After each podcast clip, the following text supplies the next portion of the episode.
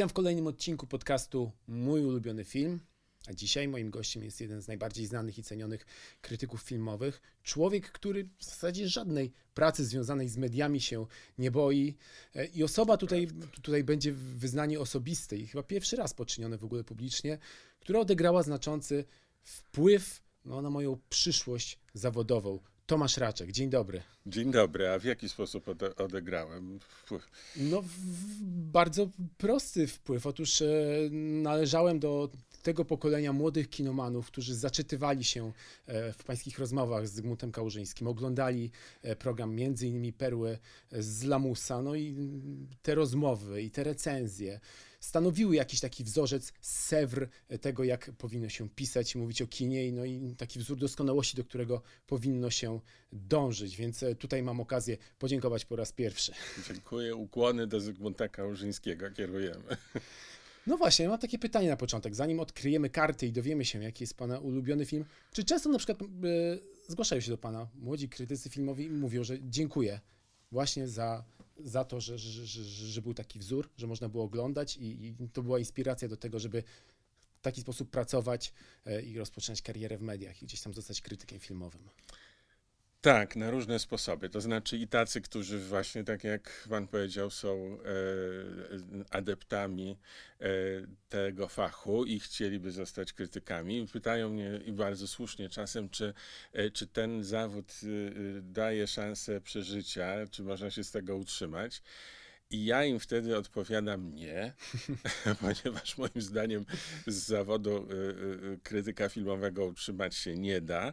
Y, I między innymi dlatego tyle rzeczy robię i zawsze robiłem i właściwie wszystkie rodzaje mediów sprawdzałem, jak to działa i, i znajduję w tym przyjemność. Ale też wielu mówi, że, że zakochali się w kinie na przykład dzięki oglądaniu czy czytaniu czegoś, co robiłem. E, perły z Lamusa niewątpliwie tutaj są mhm. taką najsilniejszą, e, e, najsilniejszym katalizatorem miłości do kina. E, I, I bardzo się z tego cieszę i ja też pamiętam, że jak zaczynaliśmy Perły z Lamusa z Zygmuntem Kałużyńskim, to, to mniej więcej taki sam stosunek miałem do Zygmunta Kałużyńskiego i uwielbiałem go i wymyśliłem to, żeby był ten program w dwójce w czasie, kiedy byłem wicedyrektorem dwójki. E, właściwie nie, nie chciałem siebie tam widzieć, tylko zaproponowałem Zygmuntowi Kałużyńskiemu, żeby miał swój e, cykl filmowy, a on powiedział wtedy, że do rury mówić nie nie będzie, czyli do kamery e, i że potrzebuje partnera i zrobiłem mu listę trzydziestu kilku osób, z którymi mógłby dyskutować i każdy miał coś do zarzucenia. Ja się strasznie zdenerwowałem, powiedziałem, panie Zygmuncie, tak to się nie da zrobić, jak pan każdemu co, coś ma do zarzucenia i nie chce, no to wreszcie będzie pan mówił do rury, bo nie ma nikogo. Ale mówi, ja mogę z panem rozmawiać, więc to, to, była, to był jego wybór i to potem, jak się y, zaczęliśmy, y, zaczęliśmy pierwszą rozmowę, y, pierwsza rozmowa poszła na żywo, wehikuł czasu. Mhm. E, I jak to poszło, to właściwie od razu po tygodniu były listy, a i to ogromna taka fala listów, że ach cudownie, bo się okazało, że rozmowa między starszym a młodszym o filmach to jest coś, co kliknęło. I rzeczywiście tak jest. I czasem też piszą do mnie młodzi ludzie, co zrobić, żeby zostać krytykiem filmowym. I to jest najciekawsze pytanie. Bo, bo y, ja mam czasem takie, powiedziałbym, kontrowersyjne odpowiedzi, które nie są zgodne z tym, co oni przewidywali. Czyli odpowiedzi są różne, nie jest tak, że wszystkim odpisuje pan dokładnie tak samo. Tak, są różne, bo trochę to zależy też od, od tego, z kim widzę, że mam przyjemność. To mhm. znaczy na przykład, czy to jest ktoś obdarzony temperamentem e, bardziej takim mm, showmeńskim, czy, czy bardziej jest analizatorem i, i, i filmoznawcą po prostu prostu, bo nie każdy krytyk filmowy jest filmoznawcą i nie każdy filmoznawca jest krytykiem filmowym. E, I, no i wtedy próbuję y, y, wskazywać, powiedziałbym, te rzeczy, które przychodzą takiej osobie trudniej. Mhm. E, które nie, bo to, bo to, co się intuicyjnie e, wydaje oczywiste i zaczynamy iść w tym kierunku, to to jest łatwe, dlatego że, no, że po prostu nas własny charakter prowadzi. Natomiast czasem trzeba zwrócić uwagę na te rzeczy, które odsuwamy od siebie jako te trudniejsze, że one jednak są też ważne, żeby zrobić ten pełen horyzont. No, żeby ten horyzont nie, nie był wycinkiem, tylko żeby był pełny. A do pełnego horyzontu jest niestety zawsze strasznie dużo pracy. Bo żebyśmy nie, nie byli nie wiem jak uniwersalni. Jedni są tacy uniwersalni, inni są tacy. Ale nawet tym, którzy mają naprawdę duże, dużą różnorodność zainteresowań, to i tak zawsze brakuje coś, co trzeba dodać więc trzeba zawsze pracować. No to jest mój ulubiony cytat, który bardzo często się posługuje. Nieważne w jakim kierunku zmierzamy, ważne, żeby było ciekawie i żeby tak. się rozwijać. No i pan zawsze dążył do tego, żeby było ciekawie, bo kiedy spojrzysz się na pana CV, no to jest ono bardzo bogate. Piasował pan e, stanowiska redaktorów naczelnych, dyrektorów w wielu instytucjach i redakcjach, ale skąd brała się ta potrzeba, żeby ciągle gdzieś tam umykać, robić coś nowego? To była jakaś nuda, która wkradała się? Mm, to było dużo różnych powodów, za każdym razem coś innego. E, ja w ogóle skończyłem teatrologię tak. w Akademii Teatralnej w, Warszawie. Wtedy to zresztą nazywała się Państwowa Wyższa Szkoła Teatralna imienia Aleksandra Zelwerowicza i bardzo jestem dumny z tego, że skończyłem tę uczelnię i, i że skończyłem ten Wydział Wiedzy o Teatrze, bo wtedy, kiedy on się y, tworzył, a ja byłem właśnie na samym początku, kiedy stworzono ten wydział, to, y, to był pewną rewolucją i był też takim bardzo ważnym, moim zdaniem, społecznym y, eksperymentem, który wymyślił Jerzy Kenik, i, czyli dziekan tego wydziału. I co on zrobił? On stworzył w szkole teatralnej, czyli w szkole praktycznej, gdzie się uczy zawodów związanych z teatrem, teatrologię tak naprawdę, Wydział Wiedzy o Teatrze, po to, żeby móc tam zaprosić do tego wydziału bardzo wybitnych y, y, wykładowców, ale to byli szczególni wykładowcy.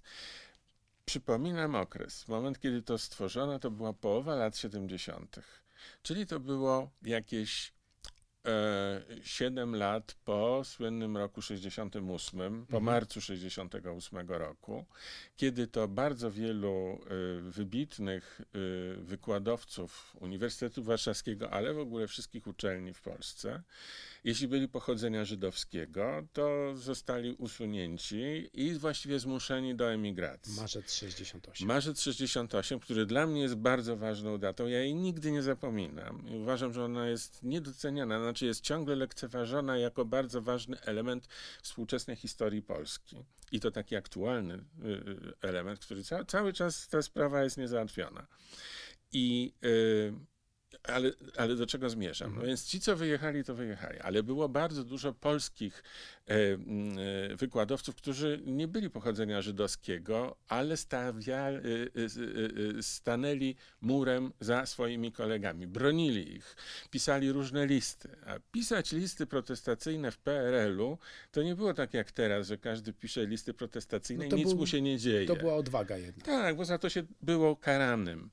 I Kara polegała na tym, że oni dostawali berów z verboten, to znaczy po prostu nie wolno im było wykładać na wyższych uczelniach. I takie, takie zarządzenie wydał minister szkolnictwa wyższego. Byli usuwani fantastyczni humaniści, fantastyczni ludzie, odważni profesorowie z uczelni za to, że poparli, że stanęli w obronie swoich kolegów pochodzenia żydowskiego. E, I no i otóż oni nie mieli kontaktu z młodzieżą. Jerzy Koenig wymyślił coś takiego. Uczelnie artystyczne, czyli Akademia Teatralna, Akademia Muzyczna i Akademia Sztuk Pięknych są wyjęte spod y, kierownictwa Ministerstwa y, y, Szkolnictwa mhm. Wyższego mhm. i podlegają Ministerstwu Kultury. W związku z tym ich nie dotyczyło to zarządzenie. Minister kultury nie bronił zatrudniania tych ludzi. I Koenig stworzył ten wydział po to, żeby zebrać tych, tę śmietankę fantastycznych, odważnych ludzi, najczęściej humanistów, historyków, e, historyków sztuki, muzyki, teatru, filozofii. Zebrał ich tam wszystkich i ja, jak się o tym dowiedziałem, jako uczeń szkoły Lelewela, liceum Lelewela w Warszawie, i chciałem w ogóle na co innego iść. Na różne rzeczy chciałem iść. Na historię sztuki, miałem złożone papiery, na polonistykę, na informatykę, bo to bardzo mnie interesowało i, i, i bardzo byłem dobry z matematyki, więc sądziłem, że dlaczego nie, a to jest przyszłość.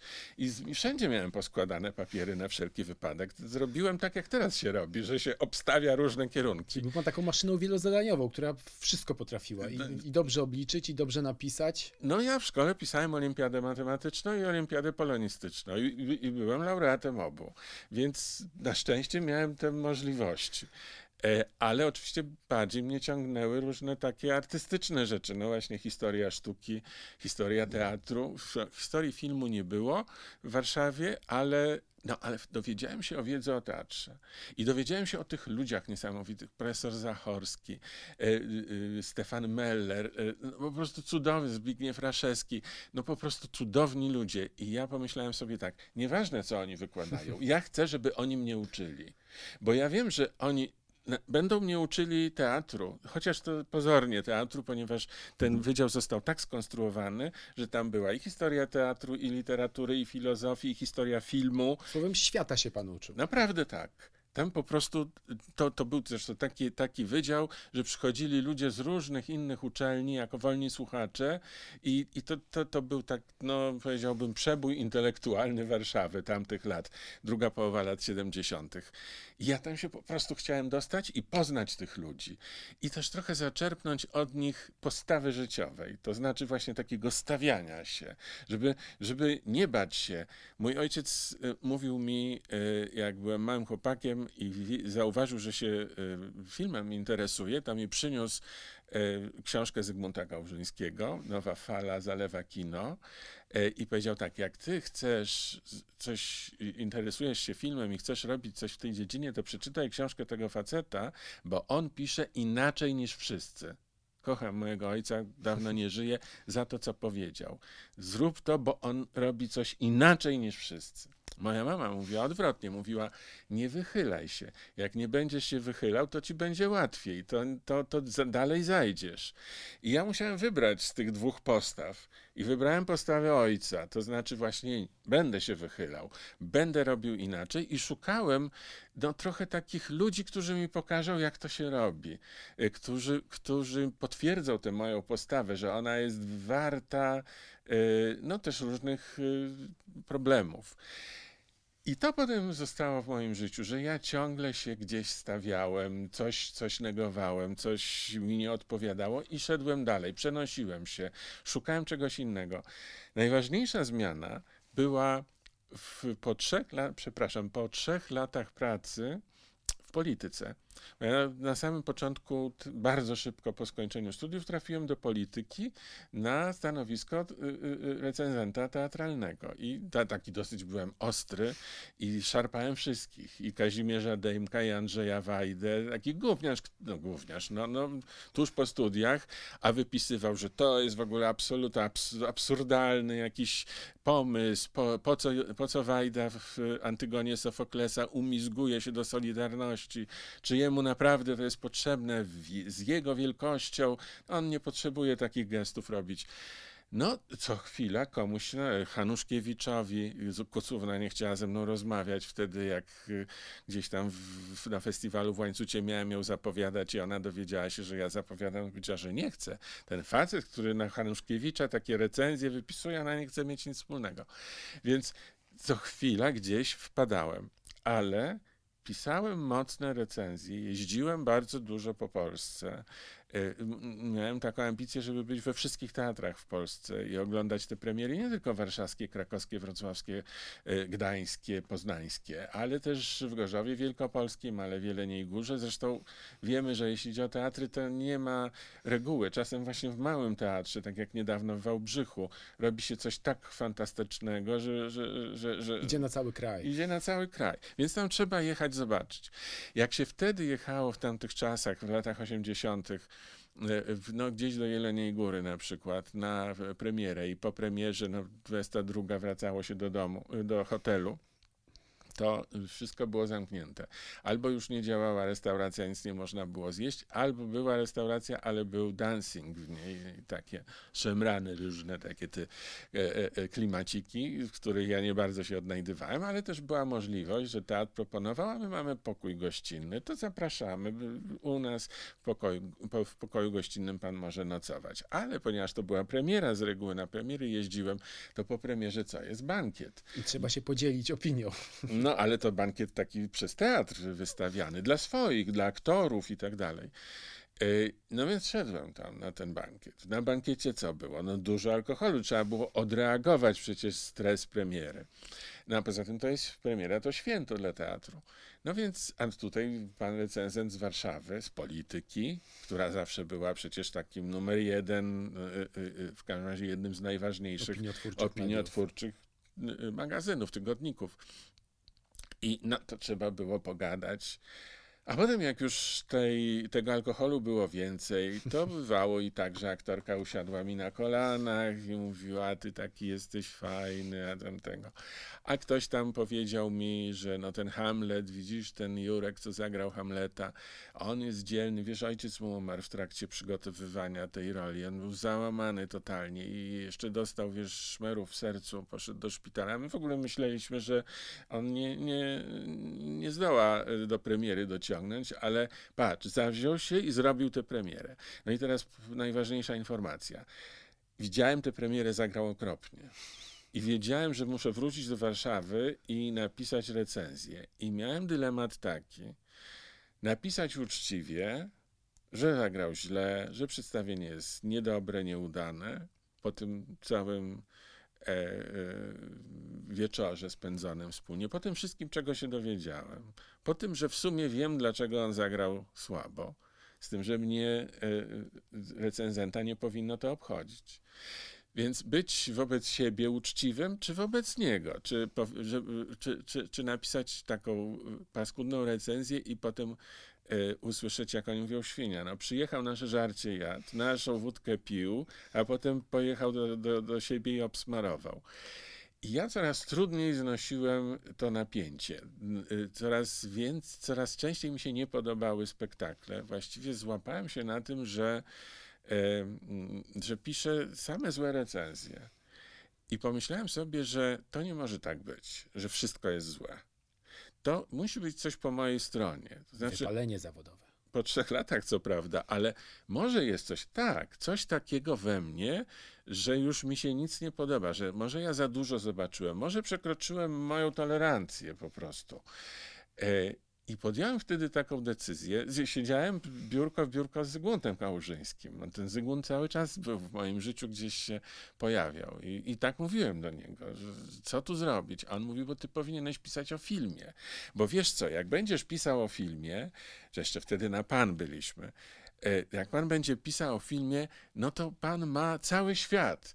Wie pan, no Jane Fonda się na pana nie obrazi, jak pan ją skrytykuje, bo nawet pewnie się nie poznacie. Ale nawet jakbyście się poznali, to to jest, to, to jest inne, e, to jest rozmach. Wie. Ma pan właściwie do dyspozycji cały świat dla siebie i ma pan wybór ogromny. Tym się pan nie jest w stanie zmęczyć, bo jak jedno się panu znudzi, to ma pan inne rzeczy. A tu jest tych kilkadziesiąt teatrów, w Polsce, ograniczona liczba aktorów. Y, y, pan już wszystkich poznał y, i w, tej chwili trochę pan się miota w takim zamkniętym pudełku. Więc niech pan sobie da wolność, niech pan sobie da trochę tlenu. No i ja z tym tak chodziłem i podjąłem decyzję po trzech latach pracy jako recenzent teatralny, że rezygnuję z pisania o teatrze i nigdy do tego nie wróciłem. Zrezygnowałem dla dobra teatru. Zygmunt się śmiał, że napisał to kiedyś, że jak aktorzy widzieli, mówi tak, Tomasz Raczek jako wielki facet, 1,90 m, jak siądzie na widowni, to ze sceny jest silnie widoczny. Cytuję Zygmunta Kałużyńskiego. Jest silnie widoczny. I jak aktorzy go zobaczą, to grają źle. W związku z tym, bo się boją, w związku z tym nie należy chodzić na przedstawienia, na które chodzi Raczek ponieważ wtedy na pewno będzie nieudane przedstawienie. Ja pomyślałem sobie, że coś w tym może być. Może nie dlatego, że mnie się boją, ale że wytworzy, wytworzyła się jakaś taka niedobra sytuacja, której ja sam nie lubię. I przestałem pisać o teatrze. Y, zresztą wkrótce potem, akurat to, to jest inna historia, udało mi się dost, spełnić moje marzenie. Moje, marzenie było takie, żeby zostać marynarzem. O tym I, będziemy rozmawiać. I dostałem możliwość właśnie, popłyn- y, y, żeby popłynąć statkiem Stefan Batory, w, zmienić pracę i wtedy wyjechałem z Polski pływałem parę miesięcy na Batorym i kiedy już wróciłem z Batorego, to już tylko o filmie pisałem. Także to jest taka historia, że ta zmiana była ucieczką, ale też tych zmian było mnóstwo jeszcze z czasów kiedy, kiedy pisałem recenzje teatralne, e, jeszcze był stan wojenny i, i, ja chciałem gdzieś coś napisać. Właściwie połowa, większość pism nie działała wtedy, bo były zamknięte przez e, e, wojskowy tam komitet, coś tam Wrona, Wojskową Radę Ocalenia Narodowego. Ocalenia Narodowego, tak.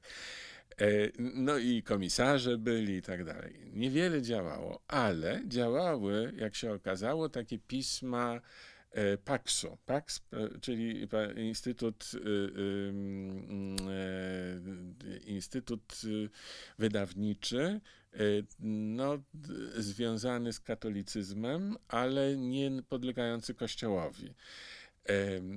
I y, dosyć intelektualnie to było bardzo y, ciekawe, to działanie Paksu, i oni mieli tygodni kierunki. I był jednym z pierwszych, który dostał, no, te religijne organizacje zawsze trochę e, wcześniej umiały sobie wypracować u władz komunistycznych zezwolenia na funkcjonowanie. No i oni dostali zezwolenie. I moja mama, która była lekarką, ale wcześniej marzyła zawsze o, o e, filologii polskiej i studiowała polonistykę przez chyba rok czy dwa rozchorowała się i, i potem już nie wróciła na polonistykę i, i, i, poszła na medycynę. No ale w każdym razie z tego pierwszego roku miała kolegę Zygmunta Lichniaka, pisarza i raz jedyny w życiu, raz jedyny w życiu przysięgam, e, poszedł, skorzystałem z pomocy rodziców, że, że mi załatwili coś. Mama załatwiła mi, dzwoniąc do Lichniaka, żeby y, pozwolił mi pisać recenzję, no on był tam w kierunkach chyba wicenaczelnym, e, y, właśnie teatralne. I ja poszedłem do, e, pierwszy raz po znajomości. Pierwszy i jedyny raz w życiu po znajomości poszedłem. Był tam pan y, y, recenzent teatralny Józef Szczawiński i on powiedział, proszę pana, pan jest świeżo po Akademii Teatralnej, proszę pojechać do Krakowa, tam w Teatrze imienia Słowackiego Krystyna Skuszanka wystawia sztukę Karola Wojtyły, Brat naszego Boga. Proszę napisać recenzję z tej premiery. I ja pojechałem, był rok chyba 83, czy późny, 82, nie wiem. E, w każdym razie pojechałem, przedstawienie było paskudnie fatalne. Publiczność reagowała entuzjastycznie, wstawała, stojące brawa. No, po prostu dla mnie. Karol Wojtyła robił swoje. No tak, no bo to była demonstracja, że my tu popieramy papieża. On już był wtedy papieżem, oczywiście. I y, sztuka, y, sztuka jest niedobra, Karol Wojtyła nie ma talentu literackiego, mimo tego, że nam próbowano i ciągle próbuje się wmówić, że on pisał świetne rzeczy. Te sztuki teatralne naprawdę się nie nadają do grania. To, to, to, to on miał takie doświadczenie teatru rapsodycznego i to jest wszystko deklamacyjne. Już nie mówię, że to jest stary model teatru, ale w ogóle bez, no, no nie miał iskry Bożej, jeśli można o papieżu powiedzieć, że nie miał iskry Bożej. Nie miał iskry Bożej do pisania. I to było naprawdę, no to po prostu jakby ktoś kamienie łupał na drodze, takie to było ciężkie. I aktorzy to fatalnie grali i to było przedstawienie niedobre. Napisałem recenzję, że to niedobre, no i że papież, to niech on już się zajmie prowadzeniem kościoła, a nie pisaniem sztuk, bo to mu nie wychodzi. No i dałem Szczawińskiemu i on patrzy na to i mówi, a co pan mi tu przyniósł? Ja mówię, no to jest recenzja tej sztuki. No, ale my tego nie możemy wydrukować. Ja mówię, dlaczego nie? On mówi, no bo jak pan sobie wyobraża, że, że my wydrukujemy recenzję, w której pan pisze, że papież nie ma talentu literackiego? Pan sobie w ogóle wyobraża? Papież ma dogmat nieomylności w każdej możliwej. Przepraszam, poprawię tylko.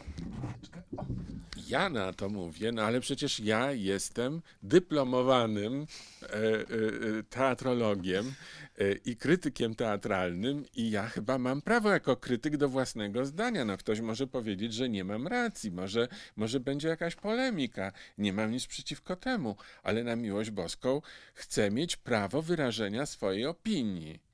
Gdzie jak nie tu? No tu Pax, e, e, e, chrześcijańskie wydawnictwo, nie ma cenzury, nie powinno być żadnej. A on mówi, proszę pana, nie możemy wydrukować recenzji takiej, ponieważ nasi czytelnicy nie chcą czytać takich opinii. Ja mówię, pan wie, czego chcą czytelnicy? Tak, my wiemy. I oni sobie nie życzą, żeby, żeby pisano, że papież nie ma talentu. Na co ja mówię, dobrze, to w takim razie trudno, to nie będzie, to ja nie umiem tutaj pracować. E, obok przy biurku łypał na mnie Marek Wiernik, bo on tam był wtedy y, krytykiem muzycznym, recenzował płyty i tak patrzył. No i ja ciapnąłem wszystkim i wyszedłem, wróciłem do mamy i powiedziałem, mamo, nic nie będzie, przepraszam cię, zadzwoń do swojego kolegi ze studiów, że niestety ja się nie nadaję. Zresztą z kolegą ze studiów, z Zygmuntem Lichniakiem spotkałem się jeszcze potem parę razy, on bardzo szanował to, co ja robiłem i nawet miał taki pomysł, żebyśmy, przeczytał moją pracę magisterską i miał taki pomysł, żebyśmy razem książkę napisali. No ale ostatecznie nic z tego nie wyszło. I wtedy poszedł, no, próbowałem jeszcze w różnych miejscach i, i, i, się nie udawało, i już naprawdę miałem takie wrażenie, że jak tylko zniosą y, y, ten stan wojenny, to po prostu wyemigruję. Tu, w tym kraju się nie da. No ale jeszcze. Gdzie pan planował ewentualnie? Jakie kierunki? No, wszystko mi było jedno. W ogóle nie, nie miałem konkretnych planów. E, e, oczywiście najbardziej chciałem wyjechać do Londynu, najbardziej mi się to wydawało ciekawe dla mnie miejsce, ale nie, nie miałem żadnych konkretnych na razie. Ogólnie myślałem, że uciec stąd. Mm, ale powstało nowe pismo, przegląd tygodniowy i tam znowu było miejsce wolne y, dla krytyka teatralnego. Ja poszedłem, pokazałem swoje prace, przyjęli mnie, że, że mogę, mogę współpracować i zadali mi, że proszę zrecenzować sztukę Mord w katedrze T.S. Eliota, którą wystawił Jerzy Jarocki w Teatrze Dramatycznym w Warszawie z y, Gustawem Holubkiem w roli głównej. I to wszystko jeszcze na dodatek przez Teatr Dramatyczny było realizowane w Katedrze Warszawskiej bardzo pięknych warunkach. No i poszedłem na to przedstawienie i się okazało, że jest świetne. Uf. I, uf. No naprawdę, ja też powiedziałem i pamiętam, że napisałem taki artykuł pod tytułem A na ziemi pokój ludziom dobrej woli, co w stanie wojennym miało też swoje znaczenie. No i zaniosłem do redakcji. Zastępca naczelnego przyszedł do mnie, znaczy nie, nie przyszedł, zawołał mnie do siebie przez sekretarkę i powiedział, co pan mi tutaj daje? Ja mówię, no to jest recenzja mordów w katedrze, tak pan redaktor zamawiał. Mówi, no ale dlaczego pan tutaj chwali? Ja mówię, no chwalę, bo to jest świetne przedstawienie. Proszę pana, proszę mi powiedzieć, jaki my mamy interes w tym, żeby chwalić Gustawa Holubka? Ja mówię, nie rozumiem. A po dziadach. Jak to, właśnie, ale jak, jak, jaki interes mam mieć? No, gra główną rolę i zagrał świetnie, no to, to nie ma mojego interesu żadnego, po prostu uczciwie pisze. A on mówi, proszę pana, czy pan się orientuje, że Holubek jest Żydem? Ja mówię, nie, nie orientuję się i nie wiem, nie, nie wiem, czy jest, czy nie jest. W ogóle mnie to nie obchodzi. Nawet gdyby był. Nic o tym nie słyszałem, ale nawet gdyby, no to co? A on mówi, proszę pana, no, no my nie po to tutaj pracujemy, żeby popierać Żydów. Niestety kolejny raz. Kolejny raz zabrałem to wszystko. Sposób. Mówię to ja tutaj, moja noga tu więcej nie postanie. Wróciłem do domu, trzepnąłem tym wszystkim oblat i powiedziałem: Tata, wyjeżdżam stąd. Jak tylko będzie możliwość, pierwsza możliwość, zjeżdżam stąd. To jest popieprzony kraj. Tu się nie da ani w prawo, ani w lewo. Albo mi nie wolno skrytykować papieża, al, albo mi nie wolno e, napisać dobrze o Cholubku, bo zawsze są jakieś powody, że jest, że jest nie tak. To jest chore po prostu.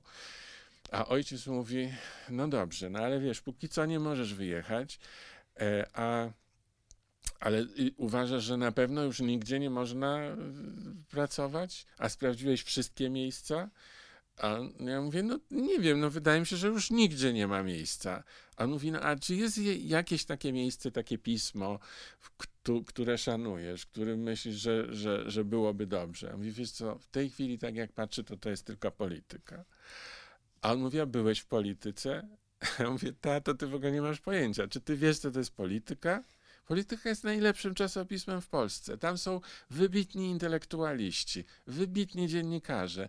I co? Wyobrażasz sobie, że ja przychodzę z ulicy, mówię: Dzień dobry, jestem Tomasz Raczek, skończyłem szkołę teatralną e, i chciałbym pisać recenzję w polityce. I co myślisz? Przecież mnie wyrzucał z, e, e, z redakcji.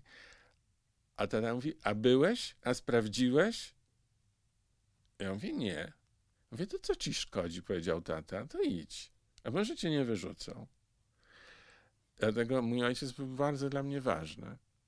I wtedy na tej złości całej wziąłem ten artykuł z przeglądu tygodniowego o, o mordzie w katedrze z tym holubkiem i poszedłem.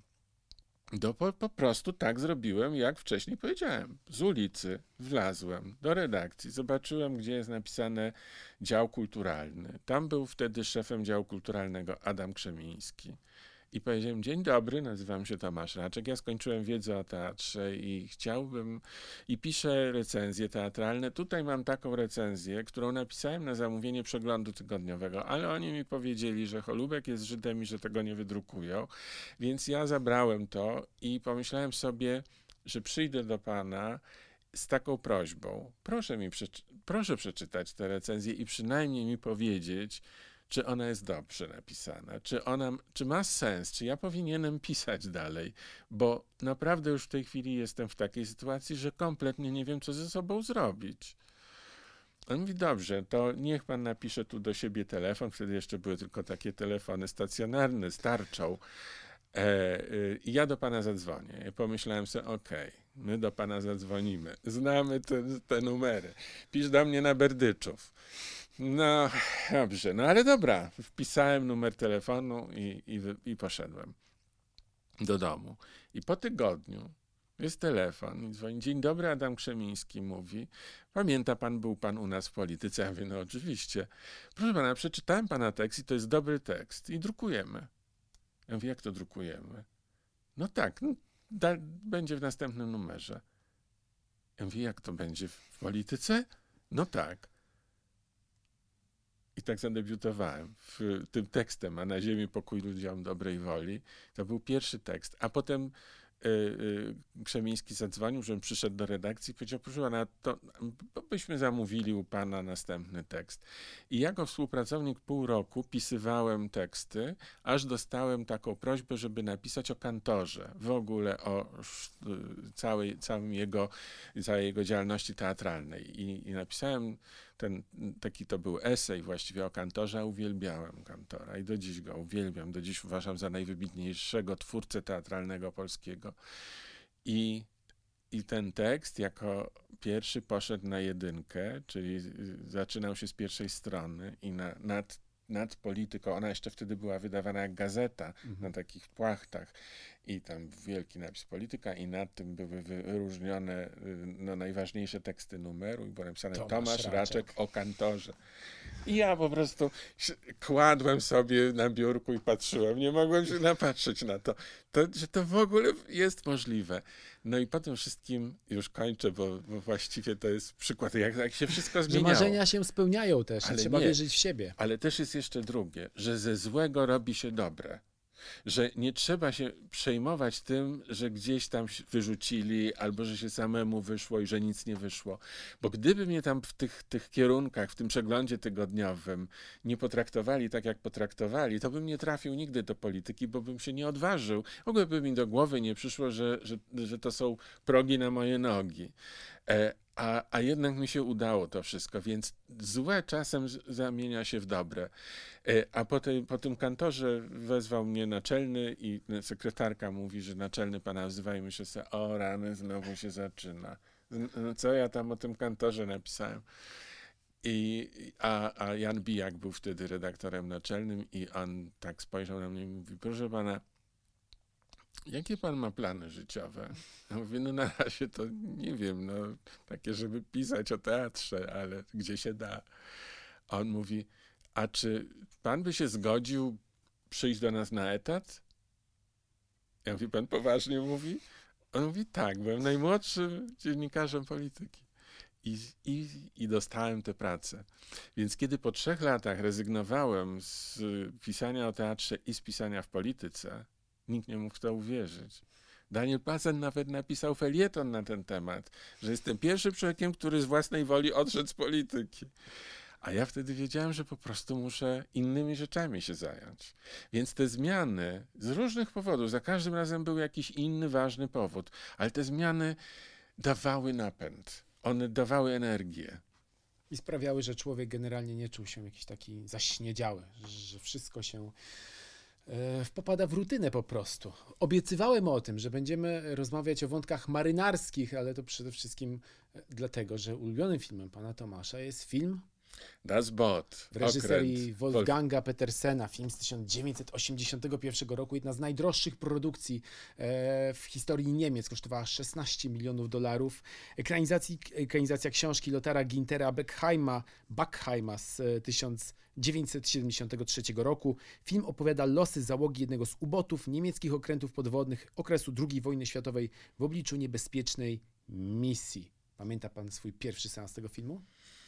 Pamiętam, bardzo dobrze pamiętam. To był seans y, y, filmu z kasety VHS. Czyli to nie było tak, że w kinach, tylko później, nadrobione po latach. To była bardzo poważna historia y, między mną a Zygmuntem Kałużyńskim, która się ciągnęła wiele lat. Otóż ten film nigdy nie wszedł na ekrany w Polsce.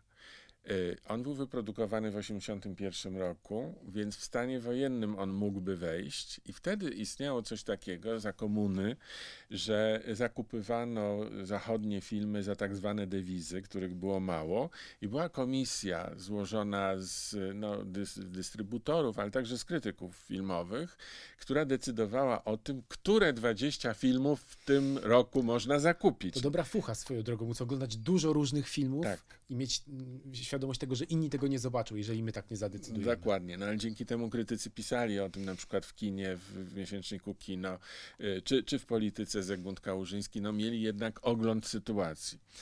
Y, No i oni decydowali. I, i, i- kiedy zobaczyłem Das Bot z kasety VHS, to zapytałem Zygmunta Kałużyńskiego, czy, czy, czy, czy on pamięta, czy ten film w ogóle był w Polsce wyświetlany. On mówi nie, bo ta komisja go nie zakwalifikowała do zakupu. Ja mówię, a wiesz dlaczego? On mówi, no wiem, bo byłem wtedy i też głosowałem. Ja mówię, jak to głosowałeś? A jak głosowałeś? Żeby, żeby kupić ten film, czy nie? Nie, przeciwko. Ja mówię, przeciwko? A dlaczego przeciwko? A on mówi, dlatego, że ten film wywołuje sympatię do hitlerowskich żołnierzy, do marynarzy z ubota, którzy przecież e, torpedowali polskie statki, polskie łodzie podwodne, Orła na przykład. I, y, I to byli nasi wrogowie. Natomiast ten film wywołuje sympatię do nich i to nie jest y, potrzebne polskiemu widzowi. Ja mówię, Zygmunt, ja nie wierzę, że ty to mówisz. Ty, intelektualista, humanista, człowiek o takich szerokich horyzontach i mówisz coś tak strasznie ograniczonego, jak to my nie możemy mieć sympatii do żołnierzy innego kraju tylko dlatego, że byli naszymi przeciwnikami, ale bądźże humanistą. Przecież to byli młodzi ludzie, zagonieni do, do tej łodzi podwodnej wbrew własnej woli przez Hitlera. Oni nie mieli wyjścia, oni musieli to robić. Ze swoimi dramatami, ze swoimi ukochanymi dziewczynami, oni ginęli tam tak samo. Y, I ten film w ogóle, jeżeli popatrzysz dokładnie na ten film, on jest pacyfistyczny. On jest przeciwko wojnie. On jest przeciwko temu, żeby ginęli z jednej i z drugiej strony. Pacyfistyczny, na miłość boską. Jak możesz w związku z tym mówić takie rzeczy, że polski widz nie powinien mieć sympatii do ludzi innych, dlatego że są po drugiej stronie? Przecież musimy się uczyć być ponadto. A on mówił, wiesz co, ty sobie możesz takie rzeczy mówić, bo jesteś młody, wtedy byłem młody, e, i ty masz inne doświadczenia, a ja byłem na wojnie. I szedłem z polską armią i zdobywaliśmy wał pomorski i moi wszyscy prawie koledzy zginęli w tej walce. I, I ja nie umiem tak myśleć jak ty. I niezależnie od tego, co powiesz o humanizmie, to ja tego nie umiem zapomnieć. I myśmy się na ten, i teraz o ten film pokłóciliśmy się strasznie i była to nasza pierwsza rozmowa o filmach nie starych w perłach z lamusa, tylko o filmach nowych, która ukazała się drukiem. I potem zaczęliśmy rozmawiać na temat kolejnych filmów. Dostaliśmy najpierw y, w takim miesięczniku live wideo, a potem dostaliśmy propozycję z wprost, Tak. żeby przejść do wprost. I drukowaliśmy wiele lat te nasze rozmowy. Z nich zresztą potem powstały książki i w sumie wydaliśmy, nie wiem, chyba ze cztery książki wspólne plus pięciotomowy leksykon filmowy Mam taki. też w dużej mierze złożony z tych właśnie rozmów, więc ta rozmowa była dla nas w ogóle y, niesłychanie ważna, bo od niej się wszystko zaczęło. Co więcej, my wracaliśmy do tego filmu przez te wszystkie lata. I jeszcze było coś, co mnie uczy jednak pokory, bo nie wiem, czy pan pamięta, my kiedyś Filmweb i ja y, mamy coś wspólnego w historii. Mianowicie był taki moment, że wystąpiliśmy przeciwko y, y, dziadostwu w polskim kinie Mhm. i ja wtedy flekowałem Kacwawa, a tu odbyła się sławna e, e, rozmowa A propos filmu Big Love. tak, a propos e, filmu Big Love. I to było prawie, że w tym samym czasie. E, I w, w tym moim wątku w Kacwawa doszło do tego, że producent tego filmu, e, Jacek Samojłowicz, zagroził, że mnie poda do sądu o utratę wpływu. Czyli by, byłby to e, no, e, ewenement, żeby krytyka filmowego podać do sądu za to, że jego ostra recenzja pozbawiła wpływów producenta. No więc y, no, byliśmy w ostrym bardzo sporze. Dlaczego to wspominam przy okazji mówienia o Dasbot? Otóż człowiekiem, który zdecydował się kupić y, prawa do Das Bot i wydał y, ten film na kasecie VHS, której oglądałem po raz pierwszy, był Jacek Samojłowicz. Czyli jednak ma ten człowiek dobry gust filmowy. Mój Zygmunt Kałużyński, z którym tyle lat współpracowałem, był przeciwko temu i zbojkotował ten film, zbanował go. A Jacek Samojłowicz, z którym prowadziłem wojnę o Kacwawa, poznał się na tym filmie. A powiedział pan kiedyś o tym Jackowi Ale Samojłowiczowi? oczywiście mówię mu za każdym razem. W ogóle jak wasze stosunki aktualnie? Do, dobrze, normalnie. To znaczy, my się znaliśmy wcześniej, bo my się znaliśmy jeszcze z jednej strony. Mianowicie Jacek Samojłowicz miał zawsze ładne dziewczyny.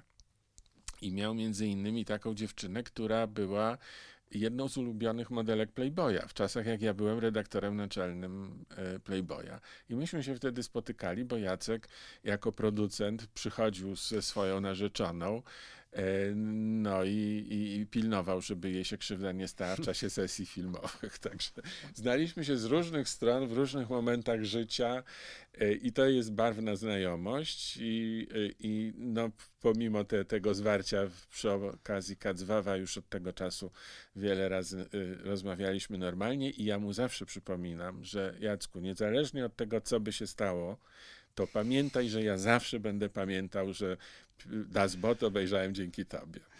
No właśnie, wspomina pan jeszcze jakieś takie ostrzejsze kosy medialne z twórcami filmowymi, oprócz na przykład Kacwawy, która zapadła panu szczególnie w pamięć?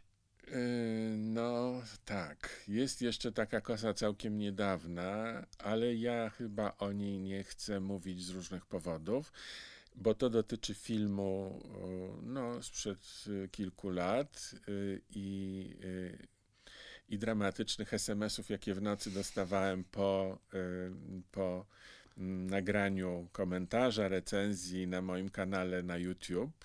y, y, I to była recenzja z festiwalu w Gdyni. Mhm.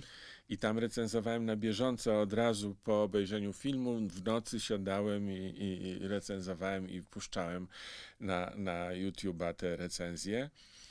I, I ktoś dla mnie bliski z, i z którym współpracowałem wiele lat, właśnie zaczął mi słać w, y, y, nocą takie SMS-y, że jak mogę niszczyć artystów, jak y, y, y, y, czy, czy ja w ogóle wiem, co oni przeżywają, że zabijam człowieka, nieomal coś takiego. No, to, to było. y, Ja nie chciałem prowadzić y, y, konfliktu, to znaczy jeszcze go roz, rozgrzewać, bo i tak oni, oni są pewnie do dzisiaj, na dzisiaj, do dzisiaj na mnie obrażeni za to, że tak mocno potraktowałem ten film.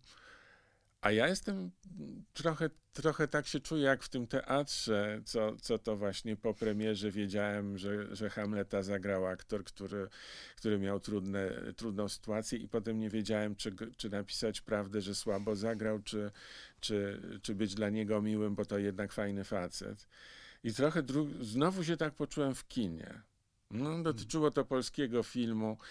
I zbyt wiele osób tam jest, które ja bardzo szanuję i nie chciałbym mm, pogłębiać już tego problemu, który jest. Ale tak, to, to ma miejsce.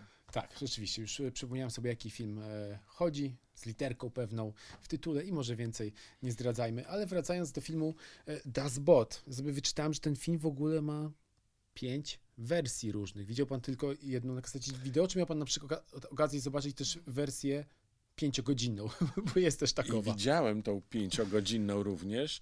Ja ten film zresztą, szczerze mówiąc, już nie wiem y, kiedy i gdzie, którą wersję widziałem, bo ja ten film jako jedyny widziałem kilkadziesiąt razy. Aż tak. Nie kilka, kilkadziesiąt raz. I ja go przeżywam niesamowicie, bo no, jednak tutaj ma znaczenie również to, że chciałem być marynarzem. Nawet jak byłem w Hamburgu jakiś czas temu, to zobaczyłem, że tam jest Muzeum Łodzi Podwodnych i postan- musiałem zobaczyć te łodzie podwodne, czyli wejść do środka. Po prostu chciałem się poczuć jak marynarz łodzi podwodnej. No, oczywiście od natychmiast się okazało coś, o czym zapomniałem, bo w takich razach się nie myśli o oczywistościach. Przepraszam, napiję się, bo, Trzeba nawilżyć. bo mam wrażenie, że miałem przez chwilę dwa głosy. Otóż wszedłem do tej łodzi podwodnej i zrozumiałem. Łódź podwodna jest dla ludzi maksimum 1,70 m wzrostu. Ja mam 1,90 m i to jest niemożliwe dla mnie poruszać się w łodzi podwodnej. Tam są takie małe, okrągłe przejścia, przez które tak trzeba się przewijać. Już pomijam, że to nie te czasy, kiedy ja mo- mogłem, mogę takie ewolucje wykonywać, ale jeszcze jak się ma długie nogi i 1,90 m, to taka ewolucja jest tak trudna, że już naprawdę trzeba być linoskoczkiem, żeby dawać radę. No i oczywiście cały czas w zgięciu. Tam nie ma szansy dla mnie, żebym e, e, rozprostował kręgosłup. op. Łóżka są na 1,60 m, więc trzeba tak wspinacza e, e, się mm, e, e, przesypiać. Krótko mówiąc, z przyczyn oczywistych i tak nigdy bym nie mógł zostać marynarzem łodzi podwodnej. Niemniej ja sobie oglądając ten film wyobrażałem, jak to jest, jak tam, ale to tak dokładnie, że ja czułem dosłownie. Jest duszno oglądając ten film. Czuł. ta- o, Klaustrofobia dokładnie. całego. Dokładnie. Ja też czułem duszno. Po prostu się prawie, że dusiłem. I ten moment, kiedy po, no bo tam straszne są y, to, to leżenie na dnie w, przy Gibraltarze, w cieśninie gibraltarskiej, gdzie bombami głębinowymi przez aliantów, czyli przez naszych, y, oni są bombardowani i właściwie ta łódź już prawie pęka.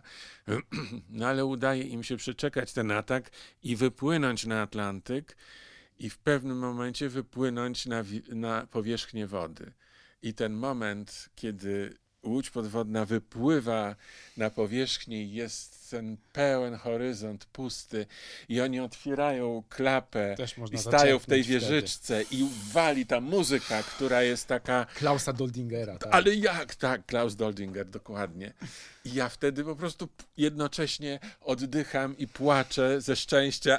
No Niemcy, no rzeczywiście Zygmunt mówi Niemcy, wrogowie, a ja płaczę ze szczęścia, że im się udało, że czuję jak oni to powietrze na środku oceanu nabierają wóz, y, w, w, płuca i to jest uniesienie jakieś, ja po prostu Euforię. euforię przeżywam, dosłownie. I to ileś razy oglądam ten film i cały czas to się powtarza.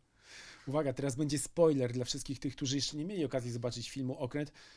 On się po prostu kończy pesymistycznie i generalnie mam wrażenie, że wymowa tego filmu jest skrajnie pesymistyczna, No jest bo po tych wszystkich, po tych wszystkich e, koszmarach i przygodach, które przeżywa załoga i kiedy wydaje się, że już dotrą na tę Wigilię Bożego Narodzenia, tutaj Narodzenie Pańskie, jakże symboliczny moment, bach, bombardują im po prostu. nie, nie, nie, nie, nie, nie ale, ale, ale jest to generalnie coś dołującego, kiedy człowiek już myśli, że się udało w końcu.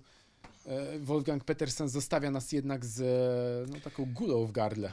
Tak, tak. No, między innymi to tak działa, że, że, że nie można się w, w, otrząsnąć po tym filmie. Nie można go z siebie jakoś y, y, y, strzepnąć, tylko on, on się wciska do środka i pozostaje takim, taką gulą nie do przełknięcia. Nie ma dobrych zakończeń na wojnie. Wszyscy ci, którzy no, mają takie poczucie zwycięstwa, że zwycięstwo dobra nad złem, że koniec wojny. Ja jestem raczej bliższy przekonaniu, że na wojnie, czy w wyniku wojny nie ma dobrego, nie ma dobrego rozwiązania. Wojna jest tak wielkim złem sama w sobie, że nawet y, jej zakończenie nie jest y, szczęśliwym rozwiązaniem.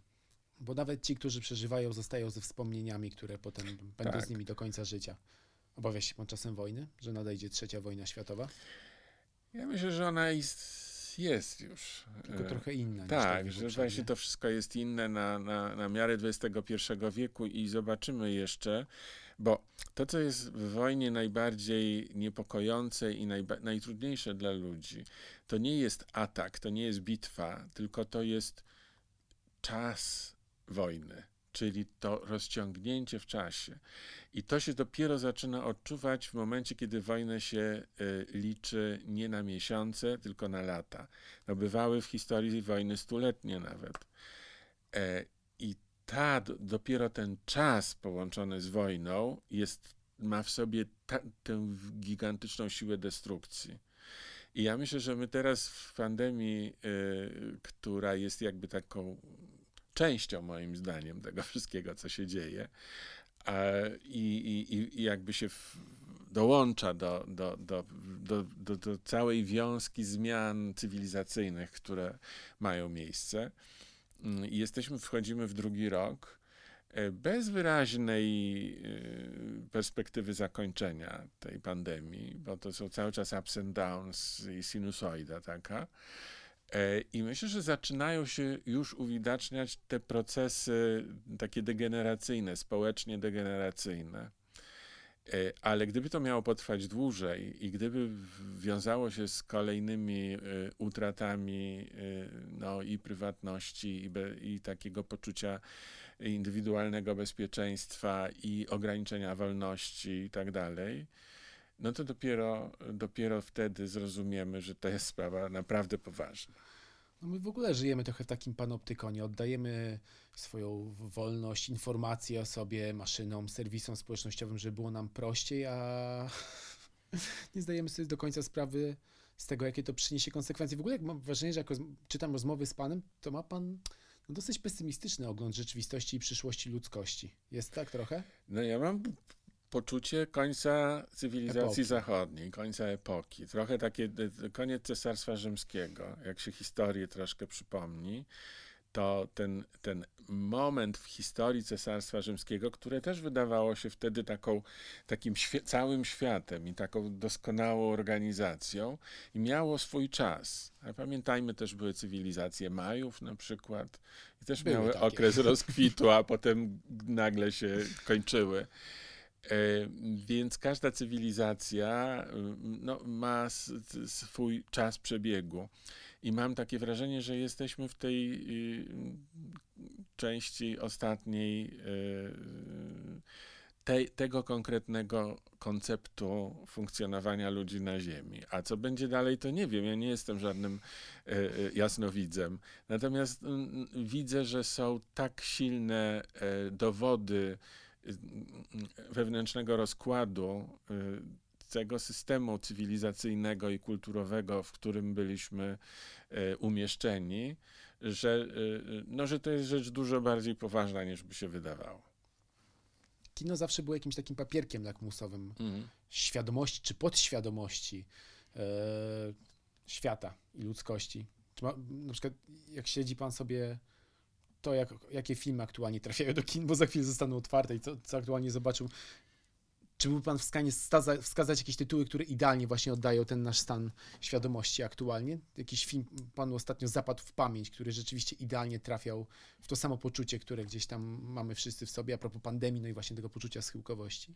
Nie, nie znalazłem jeszcze takiego filmu i generalnie uważam, że y, świat filmu w tej chwili przeżywa też trudny czas E, kina też przeżywają e, i, i sposób organizacji oglądania filmów w kinach przeżywa trudny czas. Jestem bardzo ostrożnym pesymistą, jeśli idzie o przewidywanie, jak będzie wyglądał powrót y, widzów do kin. Nie mam wątpliwości, że na początku będzie euforia i że na początku kina się zapełnią. Natomiast jeśli idzie o multiplexy, mam duże wątpliwości. E, z powodów głównie repertuarowych. Ponieważ repertuar, który jest w tej chwili na świecie tworzony, filmy, które są tworzone, e, w coraz mniejszym stopniu pasują do multiplexów, w coraz większym stopniu e, dają się oglądać w domu ja coraz częściej w różnych miejscach, gdzie jestem, a to w radiu, w Radiu Nowy Świat, gdzie, gdzie mam audycję, Raczek mówi, a to na moim kanale y, na YouTubie, a to na Facebooku, zadaję takie pytania y, obserw- obserwatorom, czy y, wolisz oglądać filmy w kinie czy w domu? Czy teraz, jak otwarte będą kina, planujesz, żeby pójść oglądać film w kinie? I jestem zdumiony, liczbą odpowiedzi, że nie, że, że nie chcą iść do kina. Ponieważ liczyłem na to, że mhm. wszyscy będą krzyczeli, ale oczywiście nareszcie do kina. I są. Dużo jest takich bardzo wypowiedzi. Oczywiście, że są. Ale ja myślałem, że, że będzie 90% takich. Natomiast okazuje się, że nie, że jest 30, może 40% takich, którzy mówią, nie, zupełnie nam to jest niepotrzebne, ja tu mam fajne kino, duże, mamy wielki ekran naszej ściany w salonie i, i cudownie i nikt nam nie przeszkadza i, i tak dalej. I nie trzeba dojeżdżać taki kawał i nie trzeba płacić tyle w, w barach, a wiadomo, że w multiplexach połowa dochodu jest z baru. I, i te ceny Coca-Coli czy, czy popcornu są strasznie wysokie, bo to są duża część zarobków kin. To no, tak, tak, tak, znacząca. I dlatego oni są przerażeni tym, co teraz będzie, że mają tylko połowę y, y, sali do sprzedania, a oprócz tego bary zamknięte. Czyli de facto mają jedną czwartą dochodu mo możliwą. To, to, to jest dla multiplexów bardzo trudne.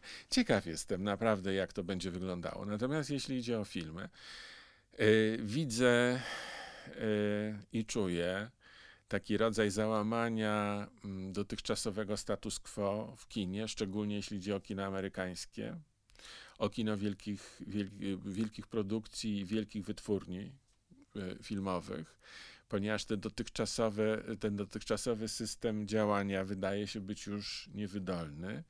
Brakuje, yy, brakuje otwartości i odwagi we wprowadzaniu nowych tematów do wysokobudżetowych filmów. Stąd jest ciągle powtarzanie starych, e, e, już sprawdzonych tematów, historii albo komiksów, i, i stąd jest też kończąca się moim zdaniem era superbohaterów. Że to już, tak? Myślę, że tak. Marvel pracuje na pewnych obrotach. Cztery filmy w tym roku zamierzają No co ma zrobić? Co innego może zrobić Marvel? No tylko to. No, jak, jak się to skończy, no to, to już nie będą mieli sposobu na zarabianie na tym pieniędzy. Trzeba póki co próbować. E, może zresztą jeszcze się uda raz i drugi. Natomiast mam wrażenie, że to dla kina jest y, y, ślepa uliczka. To, to, to, to w żadną stronę kina nie prowadzi. To jest taki, taki moment Y, y, trochę ucieczkowy, eskapistyczny. E, a, a jeśli miałby być, mielibyśmy znaleźć odpowiedź na Pana pytanie, to na pewno nie, nie w świecie superbohaterów.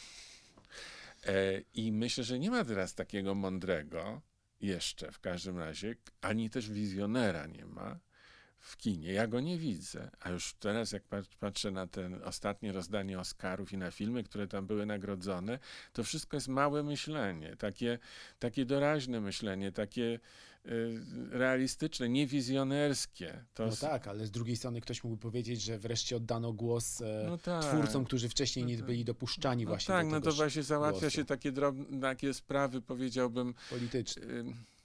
Y, Y, no takie organizacyjne, organizacyjne, takie no naprawia się różne błędy, y, daje się y, satysfakcję pomijanym i tak dalej, no takie działanie społeczno-organizacyjne, ale z punktu widzenia sztuki kina to to nie ma żadnego znaczenia.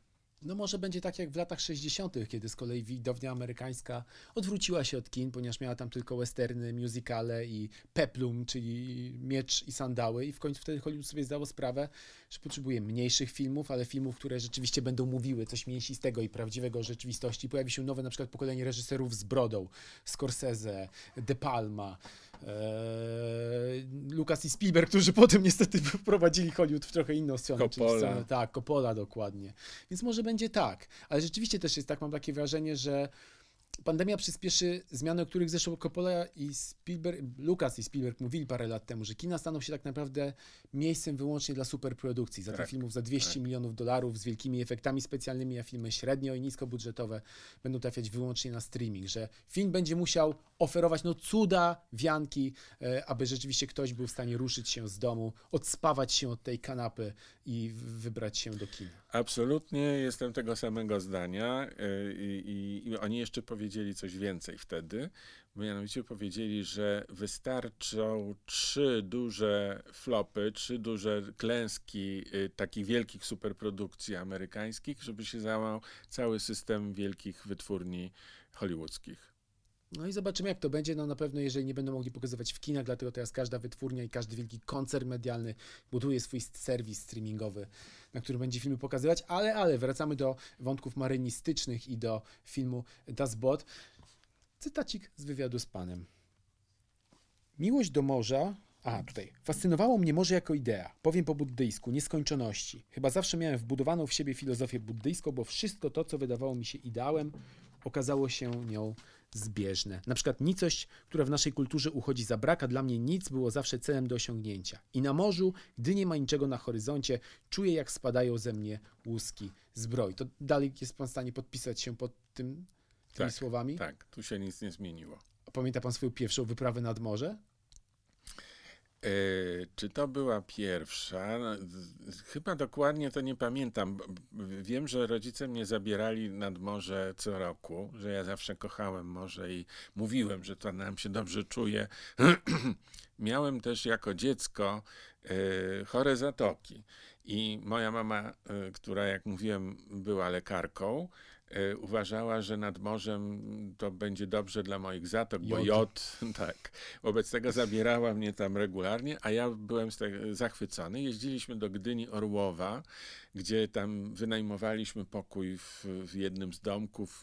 Była taka pani Godycka, kto, która była właściwie przyjaciółką rodziny i która nam co roku y, y, wynajmowała pokój. Także ja poznawałem morze w Gdyni Orłowie i tam mam takie zdjęcia, jako trzylatek siedzę i, i pamiętam, mam, w, w, domu powtarzano różne historie właśnie z Gdyni, e, więc dlatego je znam, bo, bo, bo normalnie nie pamiętał. No w każdym razie, że tam siedziałem, bawiłem się i, i ktoś mnie zapytał przy, z ulicy idąc, czy ja nie wiem, gdzie tu jest y, dom pani Godyckiej, a ja powiedziałem po ciotkach i tedy po schodkach trzeba było wejść, a, a inne jakieś takie powiedzenia, no naprawdę z głębokiego dzieciństwa, jak widać, to były takie, że tam się stawiałem ojcu i, i się pokłóciliśmy e, i, i, no i pokłóciliśmy się, no, ja miałem trzy lata i mama mówi, idź przepuść, przeproś tatusia. A ja wtedy powiedziałem swoje bardzo buddyjskie, e, e, coś bardzo buddyjskiego, mianowicie jak się iśpię, to wtedy. No więc moje wspomnienia z morzem są takie powiedziałbym serdeczne, głębokie i od zawsze. A kiedy już byłem bardziej, e, może nie dorosły jeszcze, ale trochę starszy i jeździłem na kolonie, to śpiewaliśmy tam piosenki i moją popisową piosenką było Morze, nasze morze, wierniem Ciebie będziem strzec. E, I, i, I uwielbiałem tę piosenkę, a potem zrobiłem, pierwszą książkę wydałem moją, która była zatytułowana Morze. Była zadedykowana moim rodzicom. Miałem wtedy chyba 10 lat i y, wypisałem na maszynie y, no, takie informacje o morze i wlepiałem pocztówki statków i, i to wszystko potem skleiłem, skoczem, taką taśmą przezroczystą i dałem w prezencie rodzicom na, na rocznicę ślubu i to była moja pierwsza książka, Morze. A potem marzyłem, żeby być marynarzem i kiedy na studiach, jednak na tej teatrologii, po pierwszym roku, no są cztery miesiące, y, trzy miesiące przerwy, lipiec, sierpień, wrzesień. I ja postanowiłem, że koniecznie y, y, muszę to dobrze wykorzystać i wymyśliłem sobie, że mógłbym prowadzić taką działalność kulturalną na statkach handlowych. Był pan kaowcem. Mógłbym być kaowcem właśnie. I napisałem list do wszystkich polskich armatorów, PLO, PZM, PZB, Dalmor, z taką prośbą, że jestem studentem szkoły teatralnej, że mam e, wakacje i mam czas i mógłbym na statku handlowym poprowadzić działalność kulturalną, poprowadzić bibliotekę, wygłaszać e, e, e, jakieś pogadanki, wyświetlać filmy, prowadzić gazetkę, wszystko za darmo, tylko nie chcę żadnych pieniędzy. Tylko, tylko na pokład mnie weź. Żeby mnie no, wzięli i dali jeść, i dali jakieś miejsce do spania, tak i że to wszystko mi jedno, jaki statek, wszystko mi jedno, dokąd będzie płynął, byle tylko był to prawdziwy statek, nie taki, co przy brzegu pływa, ale żeby naprawdę wypływał w morze czy na ocean. I wszędzie była odmowa. I wszędzie była odmowa. A potem przez przypadek dostał się pan na Batorego. Jak, jak ten przypadek wyglądał? E, no, ja ciągle przeżywałem to, że dostałem wszędzie y, odmowę od każdego, zresztą na bardzo ładnych papierach firmowych i pisali, mu, że obywatel, pisali mi tam, że obywatel nie ma przygotowania do pracy na morzu. I chodziłem i opowiadałem. W ogóle mam taki zwyczaj, że jak na czymś mi zależy, to ja chodzę i opowiadam każdemu, czy chcę tego słuchać, czy nie, czy w ogóle znam go dobrze, czy nie, to opowiadam te swoje historie. Nie boi się pan zapeszyć? Właśnie, wszyscy mówią, nie gadaj, jak o czymś marzysz, to, e, to nie mów tego, bo zapeszysz. Otóż moje życie udowodniło, że jest odwrotnie. I trzeba gadać, ponieważ wtedy dajesz losowi szansę. I ja tak chodziłem, chodziłem i gadałem i któregoś razu E, to było w 1986 roku. Wtedy był pomysł na festiwalu w Sopocie, żeby zrewolucjonizować ten festiwal. E, Jerzy Gruza był głównym reżyserem i on sobie wymyślił, żeby prowadzącymi nie byli speakerzy jak dotąd, prowadzący, którzy no, pisali sobie e, zapowiedzi, tylko żeby byli dziennikarze, którzy będą mogli improwizować, którzy będą mogli y, rozmawiać z gwiazdami, z wykonawcami. No i w związku z tym szukał młodych, twa młodych twarzy, ale dziennikarzy. No i znalazł wtedy y, y, młodą dziewczynę, która dopiero zaczynała w redakcji sportowej w telewizji. Nazywa się Grażyna Torbicka. Coś kojarzę. Tak. No i mnie znalazł. No, znał mnie stąd. Ja wtedy byłem krytykiem filmowym, e, te, przepraszam, krytykiem teatralnym polityki, mhm. przypominam. Czy w ogóle się nie kojarzyłem z festiwalem w Sopocie. Ale ponieważ jeździłem jako ten krytyk e, teatralny po Polsce, to również trafiłem e, e, gdzieś na, na, na, na, na, różne imprezy, na których był Gruza. I, I, jemu też opowiadałem, e, bo ja miałem jeszcze drugie marzenie, żeby zapowiadać Sopot. To było marzenie wzięte z dzieciństwa, ponieważ moim takim wzorcem estradowym był Lucjan Kydryński każdy ma swoje, swoje jakieś e, osoby, które podziwiał i chciał być też taki. Więc ja, on mi tak niesłychanie imponował swoją elegancją, elokwencją, takim szykiem, taką e, łatwością wypowiedzi, jak zapowiadał z Ireną Dziedzic festiwale w latach 60., to była Europa, to był świat, to było takie światowe. My tutaj stłoczeni w tym PRL-u, w takiej komunie, a tu wychodzili nagle tacy państwo, którzy byli światowcami, y, y, y, znali języki, zapowiedzi wtedy pomiędzy Kydryńskim a Dziedzic, które ja tak uwielbiałem, polegały na tym, że oni sobie wzajemnie złośliwości prawili. I jedno drugie próbowało jakoś zaskoczyć, więc to była taka gra intelektualna nieomal. To nie było to takie klepanie, kto tam wystąpi. Halo, Sopot! Cześć, Sopot! Witamy, Sopot! Jak teraz jest. No to, to, to jest te, bardziej ludycznie teraz. To jest ludyczne, to, to, w ogóle to żadna sztuka nie jest, to jest... No dobra, takie jest. W każdym razie wtedy to było coś takiego jak kabaret starszych panów. Y, te, te, zapowiedzi były same w sobie sztuką, wyrafinowaniem. Ja marzyłem, żeby też, tak jak Kydryński, stanąć w Sopocie i zapowiadać.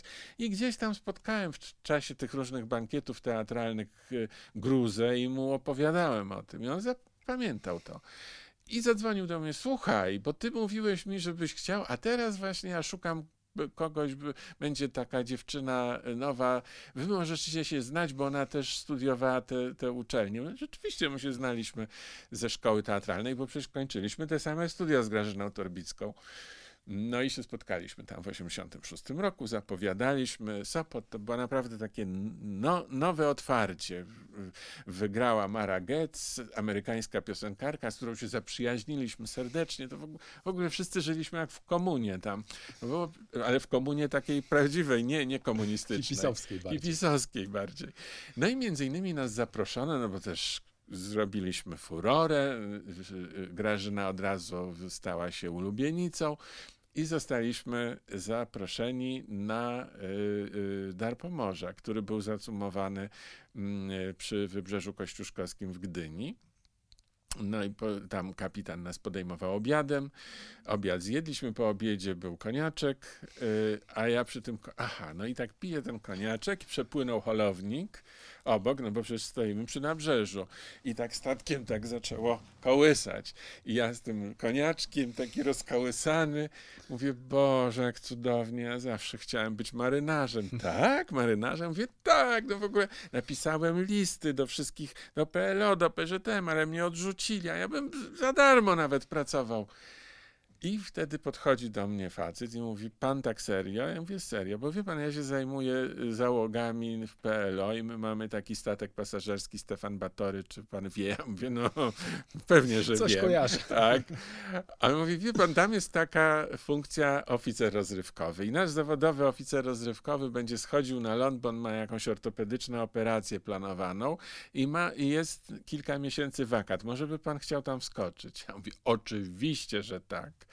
No i mówi, to jak to dojdzie do skutku, to ja do pana zadzwonię. To było w sierpniu, a on zadzwonił w grudniu po y, Bożym Narodzeniu. Powiedział, proszę pana, czy pan jest dalej chętny? Ja mówię, jestem chętny. To ładny prezent pan dostał wtedy.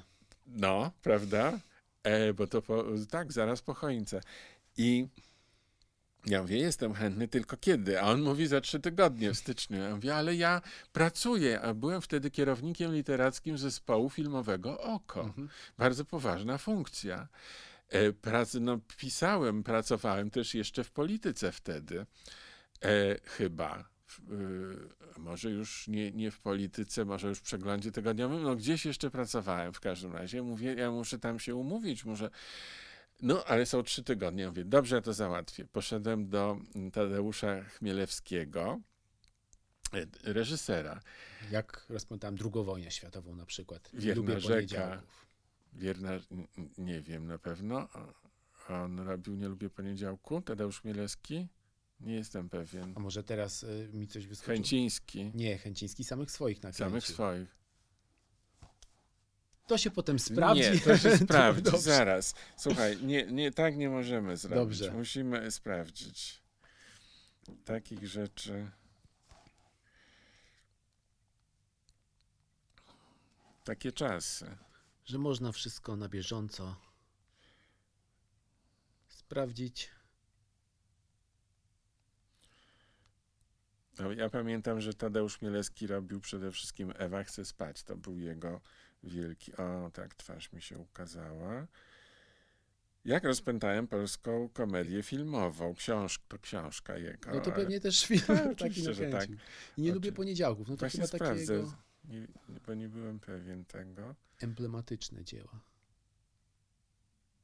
Okaże się, że ja swojego szefa nie znałem całej działalności. Gdzie jest generał? Pieczone gołąbki. Jak rozpętałem drugą wojnę światową? Nie lubię poniedziałku. Szacun, szacun. A mnie się pomyliło. Wśród nocnej ciszy. Świetny świetny kryminał według kryminał. Władysława Fuchsa. Tak, i, i bardzo ciągle nie niedoceniany. widział. Wierna rzeka. Yy, I, i no ja byłem właśnie w tym czasie, kiedy on ten do wiernej rzeki się rzeczy kręcił. przygotował. Tak. Mhm. Super, no to szacunek, ja, a ja już tutaj y, gotów byłem y, pokręcić coś. W każdym razie y, musiałem do niego iść, do pana Tadeusza i mówiłem, powiedziałem mu, panie Tadeuszu, ja bym poprosił urlop bezpłatny. A on mówi, ale jak to, na ile? Ja mówię, no tak na rok. A on mówi, jak to na rok? No Jak pan sobie wyobraża, że, że tu będziemy bez kierownika literackiego? Ja mówię, no ale ja mam jedyną niepowtarzalną okazję pracować jako marynarz na morzu i muszę tam jechać. A on mówi, ja panu nie dam urlopu bezpłatnego. A, a, a ja na to, no to znaczy, wie pan co to znaczy? No, że ja rezygnuję z pracy. A on mówi, to nie takie proste, ponieważ y, pan tu nie jest na etacie, tylko pan jest z nominacji ministra kultury i tylko minister kultury może pana odwołać. Ja mówię, dobra, no to pójdę do ministra kultury. I napisałem list do ministra kultury, że w związku z tym, że chciałbym podjąć pracę oficera rozrywkowego na Batorym, ryzyk, chciałbym zrezygnować z funkcji kierownika literackiego zespołu filmowego OKO. I wysłałem to do ministra i po kilku dniach dostaję telefon, i, I pani mówi, że dzień dobry, ja z sekretariatu ministra kultury. Ja mówię, tak. Proszę pana, e, pan Tomasz Raczek, tak? Tak. Ja dzwonię właściwie tak, żeby pana uprzedzić, że ktoś panu robi głupie żarty. Ja mówię, co się stało? Proszę sobie wyobrazić, że dostaliśmy list rzekomo w pana imieniu, że pan rezygnuje z pracy w zespołach filmowych, bo chce pan być oficerem rozrywkowym, nabatorem czy coś takiego. Ja mówię, no tak, to jest- ja napisałem, to prawda. On mówi, a ona, ona mówi, to, to pan podtrzymuje e, tę prośbę? Ja mówię, no bardzo bym prosił, tak, podtrzymuję. No i dostałem zgodę i popłynąłem dlatego. I, I stąd płynie morał taki, że o swoich marzeniach trzeba mówić. Trzeba klepać komu tylko y, y, się da, ponieważ nie wiadomo, kto stanie na naszej drodze, kto może to marzenie spełnić. I to, y, to być może, że będzie ktoś, kto się pojawi tylko raz jeden w życiu i zostanie przez los postawiony wyłącznie w tym celu, żeby nam pomóc w tym. Tylko jeżeli ten ktoś nie będzie wiedział o tym i ten, ten, i ten ruch nie zostanie wykonany, to przepadnie. I druga jeszcze mądrość, która, którą z tego wyciągnąłem, jest taka, że nie należy odkładać, bo bardzo często ludzie mówią, o kurczę, no ale teraz nie mogę, no nie dostałem tego y, y, y, urlopu bezpłatnego, no w ogóle to chętnie, ale teraz akurat nie, jakby to za rok było, no to wtedy super. E -e. Za rok już nic nie Za rok będzie. już nic nie będzie. Zresztą za rok już nie było Batorego, bo poszedł na, na żyletki. To był ostatni rok działania tego statku.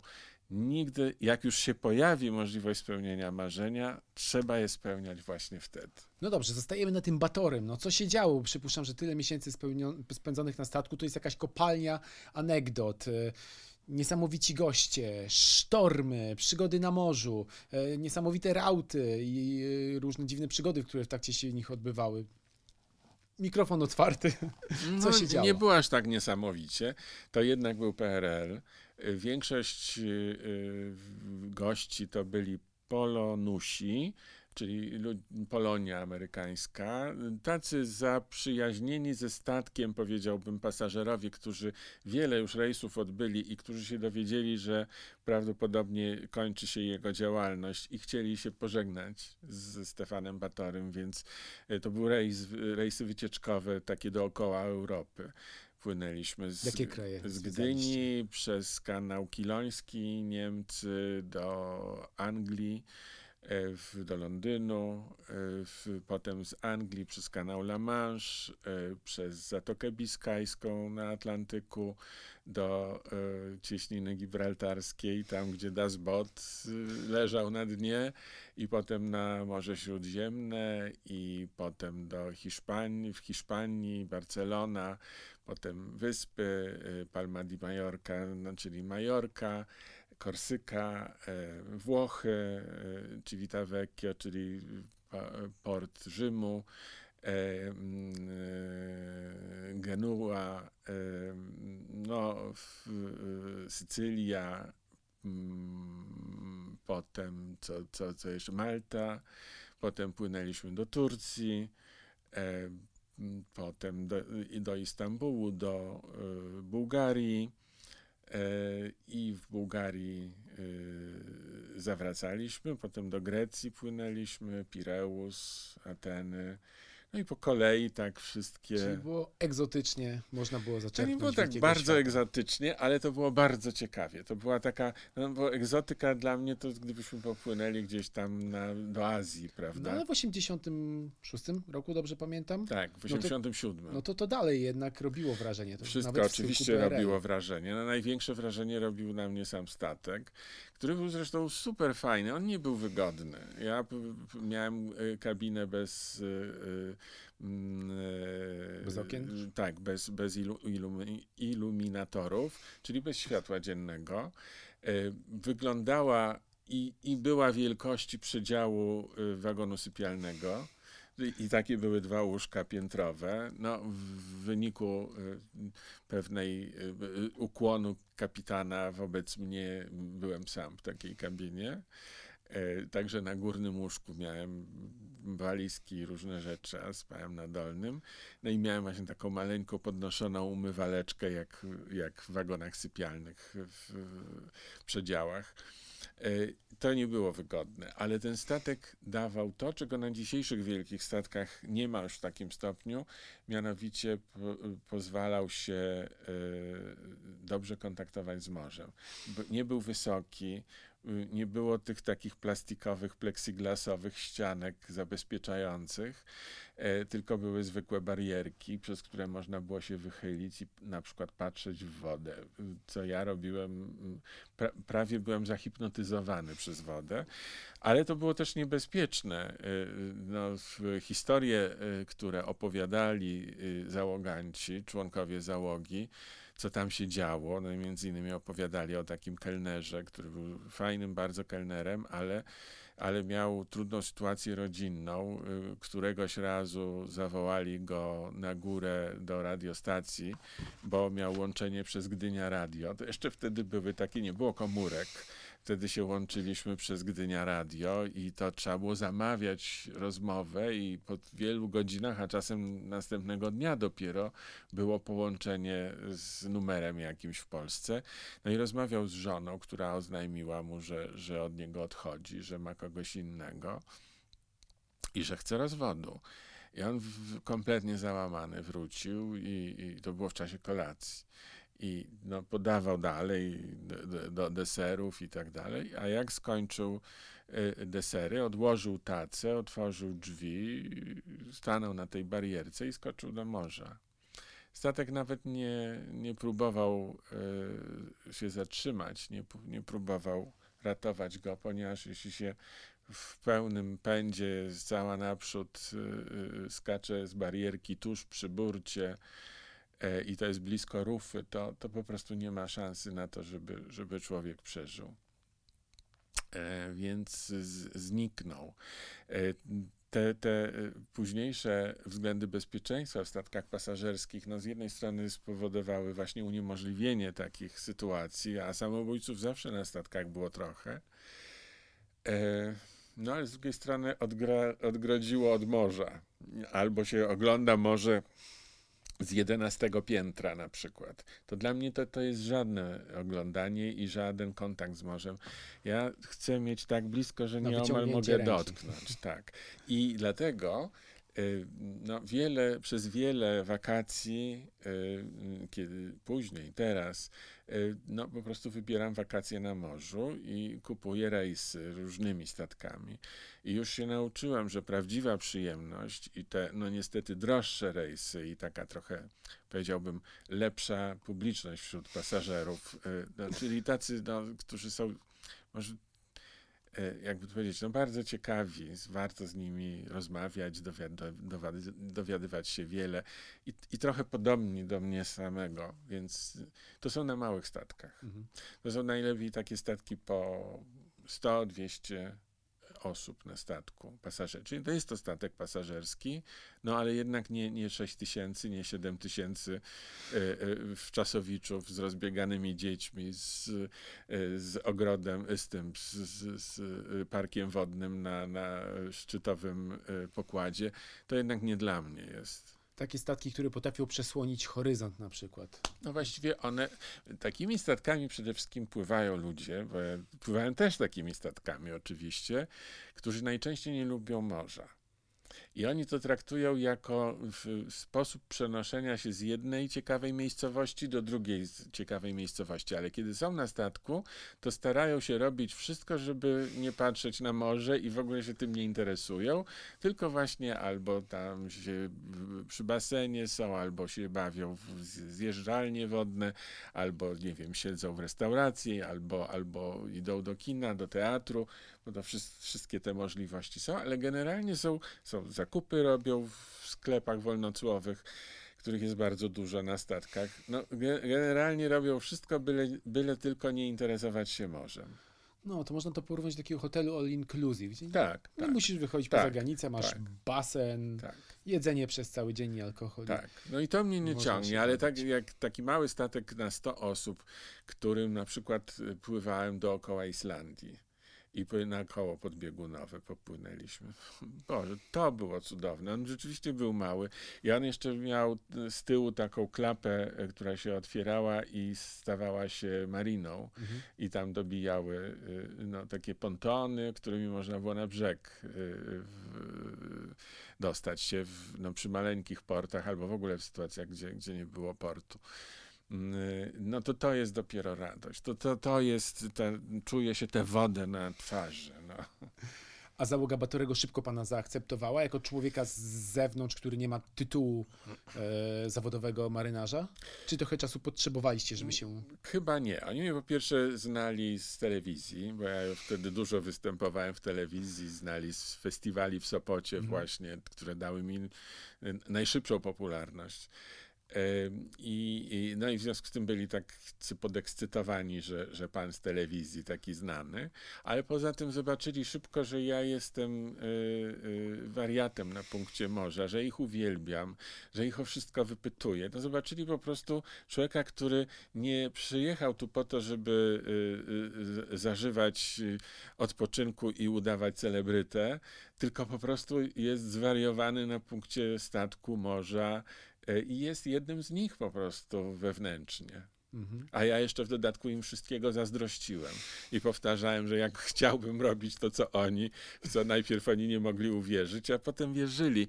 Do tego stopnia, że jak teraz pływam statkami różnych bander, naprawdę y, y, y, i, i, i norweskimi, amerykańskimi, francuskimi, o polskimi nie mogę, bo nie ma już polskiego statku e, e, oceanicznego mm, to za każdym razem, przy, na każdym rejsie, prędzej czy później podchodzi do mnie e, e, oficer i mówi, to, czy ja jestem Tomasz Raczek? Tak. Czy pan kiedyś pływał na Batorym? Ja mówię tak. Bo tutaj jest u nas w załodze ktoś w kuchni, kto pana zna z Batorego. Albo tu w hotelu jest jeden steward, który, który pana pamięta z Batorego i chciałby się zobaczyć. I zawsze jak gdzieś tam właśnie przechodzę do tej części dla załogi, na tych statkach, na których pływam jako turysta i się z kimś tam witam, mówi, ja pana pamiętam, jak pan wtedy tam był tym, tym oficerem rozrywkowym, ale super. E, no a poza tym, dzięki temu, że byłem oficerem rozrywkowym, to się nazywało Entertainment Officer, to za, na każdym statku e, e, ten odpowiednik Entertainment Officer dzisiaj to jest Cruise Director, mhm. Zaprasza mnie na drinka, na szampana, na zasadzie takiej kurtuazji pomiędzy no, oficerami rozrywkowymi z różnych statków, mimo że to było już wiele, wiele lat temu, ale w tych annałach, no ludzie morza po prostu jednak są rodziną. Bardzo często to powtarzają, że ludzie morza są jedną rodziną i ja to odczuwam. A jak pan zszedł po tym roku ze Stefana Batorego, trudno było przestawić w głowie trybiki, że już jesteśmy na lądzie i nie wsiadamy za chwilę, żeby płynąć do kolejnego portu? Nie, dlatego że ja wróciłem do swojego świata. Co prawda trochę zaczynałem od początku e, bo musiałem, no właśnie, ustawić pracę po nowemu, no już do zespołów filmowych nie wróciłem. E, no, musiałem trochę zasypać ten rów, który był pomiędzy y, y, mną poprzednim. I na tym się skoncentrowałem. Ale poza tym byłem tak napełniony dobrą energią, bo spełnienie marzenia daje mnóstwo dobrej energii. Więc ja właściwie miałem nie, nie, nie, jakieś ogromne zasoby dobrej energii, którą rozdawałem i dzieliłem się i byłem od ucha do ucha uśmiechnięty, bo po prostu tak się zachowuje człowiek szczęśliwy. Tak, i zderza się pan wtedy po prostu z gniuśniejącym, dobijającym PRL-em, gdzie ludzie nie są szczęśliwi, więc przypuszczam, że e, no, tego pana radość i optymizm niekoniecznie mogły działać na ludzi, wręcz z drugiej to, strony, że ludzie tak raczej było. byli tacy... Nieraz tak było. To jeszcze pamiętam, jak w polityce pracowałem i któregoś razu wszedłem sobie e, do, do redakcji podśpiewując pod nosem, tam coś nucąc. I wychodzi jedna z dziennikarek i mówi tak. Wie pan, panie Tomku, czasem to ja pana nie rozumiem. Ja mówię, co się stało? Właściwie Niech mi pan powie, z czego pan się tak cieszy? Jaki pan uśmiechnięty od rana. Ja mówię, no wie pani, no cieszę się, że żyję, że tu jestem, cieszę się z tej pracy. A ona mówi, no ale widzi pan, że kraj cierpi, jest w ruinie. I pana to nie obchodzi? Pan, na panu to nie robi wrażenia? Pan sobie podśpiewuje? Ja mówię, przepraszam, no już nie będę i trzeba było unikać uśmiechu w, w, towarzystwie tejże koleżanki.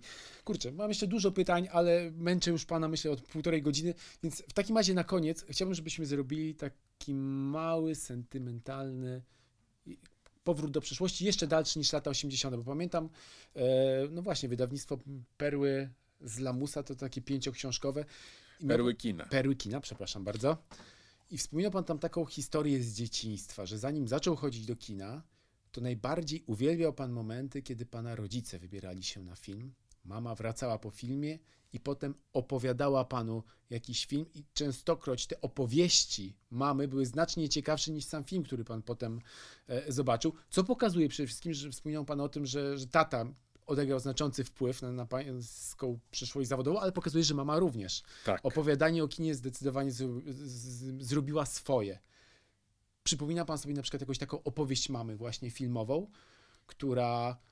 Ja przede wszystkim z mamą rozmawiałem tak jak potem z Zygmuntem Kałużyńskim, mimo że byłem wtedy dzieckiem, mianowicie ciągle się y, y, nie zgadzałem, bo jeśli on, bo to również dotyczyło filmów, które razem oglądaliśmy.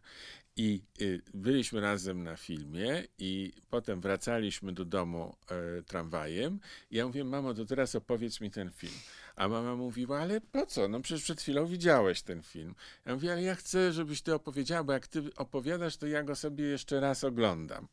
No i mama opowiada i ja co chwila jej przerywałem, mówię, ale mamo, wcale nie tak było, ale w ogóle źle to zrozumiała, ale w ogóle nie tak. Mama się na mnie złościła, mama ładnie opowiadała, no, realizowała te swoje ambicje literackie z polonistyki i rzeczywiście mówiła świetnie i dużo za, zauważała, była bardzo uważnym widzem.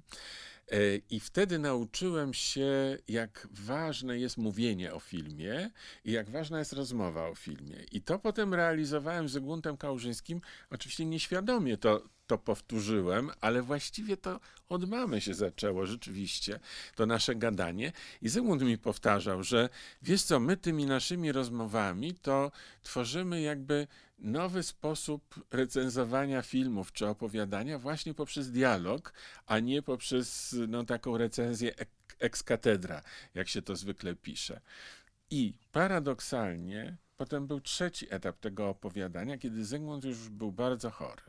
I on był, długo walczył z rakiem, ale, ale dzielnie sobie dawał radę. Trzy, ra, trzy lata udało się urwać.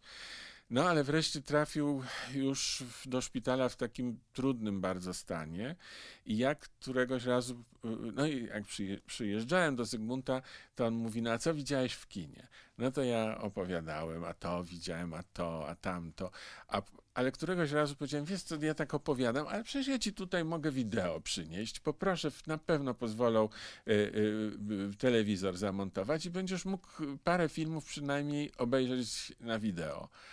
A Zygmunt na to powiedział: Nie, wiesz co, nie, nie, nie, nie przywoź.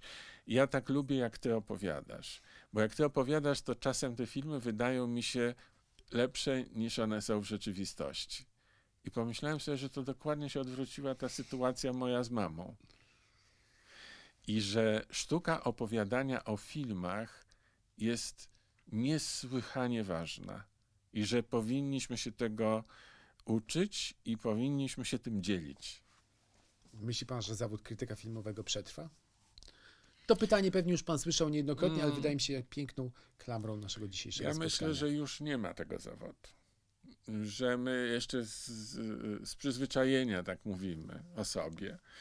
E, myślę, że dzisiaj jest różnego rodzaju właśnie mówienie, pisanie o filmie. Ludzie już tego nie traktują właśnie tak jak dawniej, jak krytyki, która była no, wiążąca, która była taka, taka y, definiująca y, stosunek do, do, do dzieła filmowego. Dzisiaj mamy do czynienia albo z rozprawami y, naukowymi, filmoznawczymi, gdzie się pokazuje punkt po punkcie różne relacje między filmami, gdzie się tłumaczy co znaczy, jakie, jak, jak, jaka, jaki cytat albo jakaś, y, jakiś ukryty y, motyw czy, czy, czy ukryty symbol. To ma charakter filmoznawczy. To dla, dla większości, moim zdaniem, dla większości odbiorców nie jest takie istotne. I dla nich istotne jest, żeby ich porwać, to znaczy, żeby, żeby oni od czytając y, taki tekst, czy oglądając taką, taką recenzję mówioną, czy, czy, czy w podcaście, y, że, żeby oni zamarzyli, żeby to zobaczyć. Albo żeby, nawet jeśli to jest negatywna recenzja, to żeby mieli taką przekorę w sobie, kurczę, ale chciałbym to zobaczyć, a może ja w ogóle odwrotnie bym do tego podszedł, czy podeszła. I, y, I to w zasadzie y, powinno być krytyką, ale y, dzisiaj bardziej ma znaczenie właśnie ta umiejętność porwania, takiego przeniesienia się w inny świat. Takie mam, takie mam wrażenie. Internet też w dużej mierze zabił y, krytykę, dlatego że pokazał, że no właśnie wszyscy mogą pisać. Każdy ma swoją opinię. Każdy ma swoją opinię i one są równoważne. Jakby kryty, krytycy właściwie zjechali tak w dół, jeśli idzie o, o jakąś opiniotwórczość swoich y, y, recenzji ale w ten sposób może też spuszczono trochę e, powietrza z, z balonu ego i właśnie takiego samopoczucia, świetnego samopoczucia, że wie się wszystko najlepiej o filmach. Mam nadzieję, że po tym odcinku podcastu Mój ulubiony film e, wszyscy będą czuli palącą potrzebę, żeby zobaczyć z kolei film Das Bot, który był tak, punktem tak, wyjścia tak, do tak. naszej rozmowy. Tomasz Raczek, bardzo dziękuję za to spotkanie. Dziękuję bardzo.